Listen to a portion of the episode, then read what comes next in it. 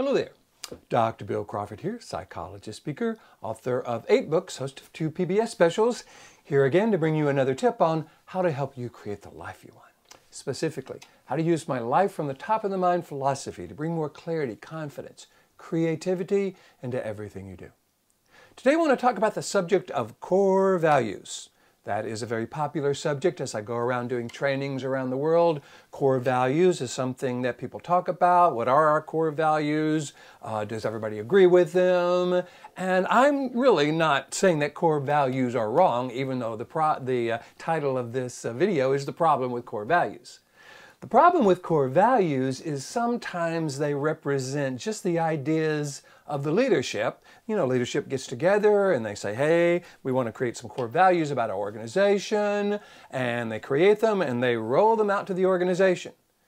But often people in the organization will go, well, okay, well, those are your values. I didn't have any say in that, and may not really resonate with those particular values. Or, worst case scenario, they can be seen as like a marketing effort. For those of you who remember the uh, organization Enron, who went bankrupt and their leaders went to jail for fraud, they had their core values proudly displayed in the lobby. So when core values are a marketing effort, when they're designed to have customers look at this business and go, well, this must be a business I want to do business with, then it becomes across as kind of an influencer or as a sales technique. And when the people in the organization haven't had a real chance to uh, participate in the creating of the core values, or worst case scenario, they just kind of remain on the wall as nice words, then they're not particularly effective.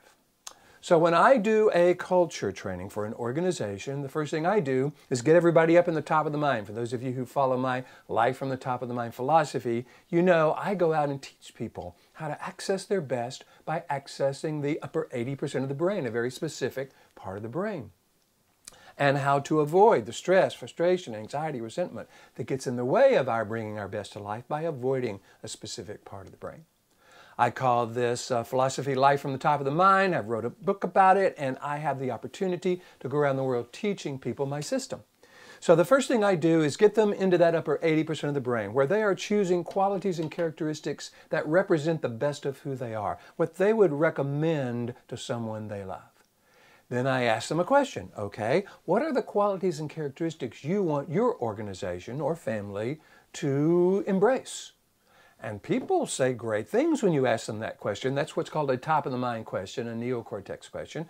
They say things like, well, integrity and, and patience and caring and, and fun and productivity and, and responsibility and being helpful, and it's just all kinds of wonderful things. But the important thing is they are saying it. This isn't the leadership rolling out ideas to them. This is them saying, this, these are the qualities and characteristics we want our organization to embrace. There's a great quote from a famous trainer by the name of Bob Pike. He says, people don't argue with their own data. So when people say these are the qualities and characteristics we want, that's a more powerful beginning. But it is just a beginning. Because if those are just nice words that they put up on the wall, then they can easily be forgotten or certainly not uh, be as impactful as the organization and or family wants them to be. So I say, okay, great stuff. Now, let's make sure we understand what, what behaviors bring these words to life.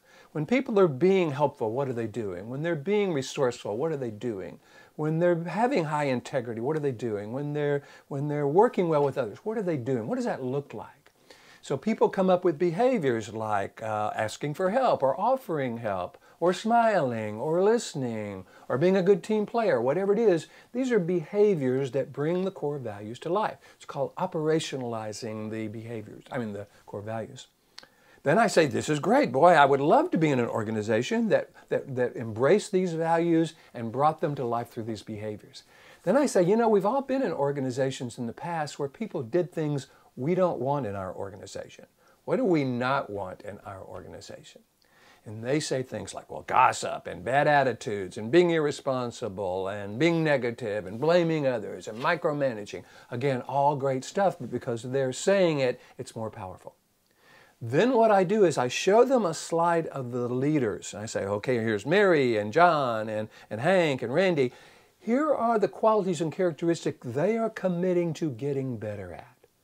Because it's one thing to say I embrace this. It's another thing to say I want to get better at this. What's my personal commitment to doing and or getting better at? And so each person, when I'm doing this seminar, has a, uh, a card.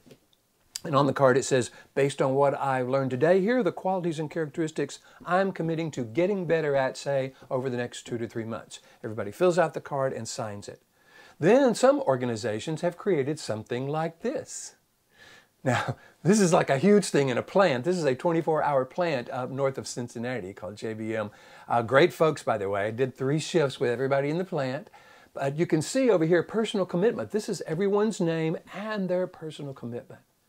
Now you have a, a philosophy, a, a framework, a document really that goes way beyond just what are our core values.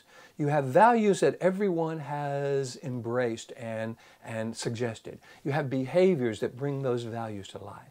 You have things that we don't want in our organization, and you've got a personal commitment from each person in that organization to get better at one or the other of these particular values.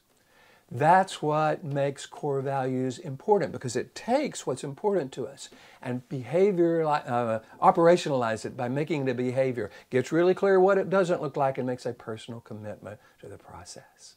If you would like me to come and do this with your organization or family, I do this with families as well. All you got to do is go to my website, bill crawford p h d dot com, hit the contact button, let me know what you're interested in. Love to talk with you about that. In the meantime, here's to you, bringing more clarity about what's important to your organization and having everyone else have that clarity as well. More clarity, confidence, creativity to everything you do. And I look forward to seeing you in the next video.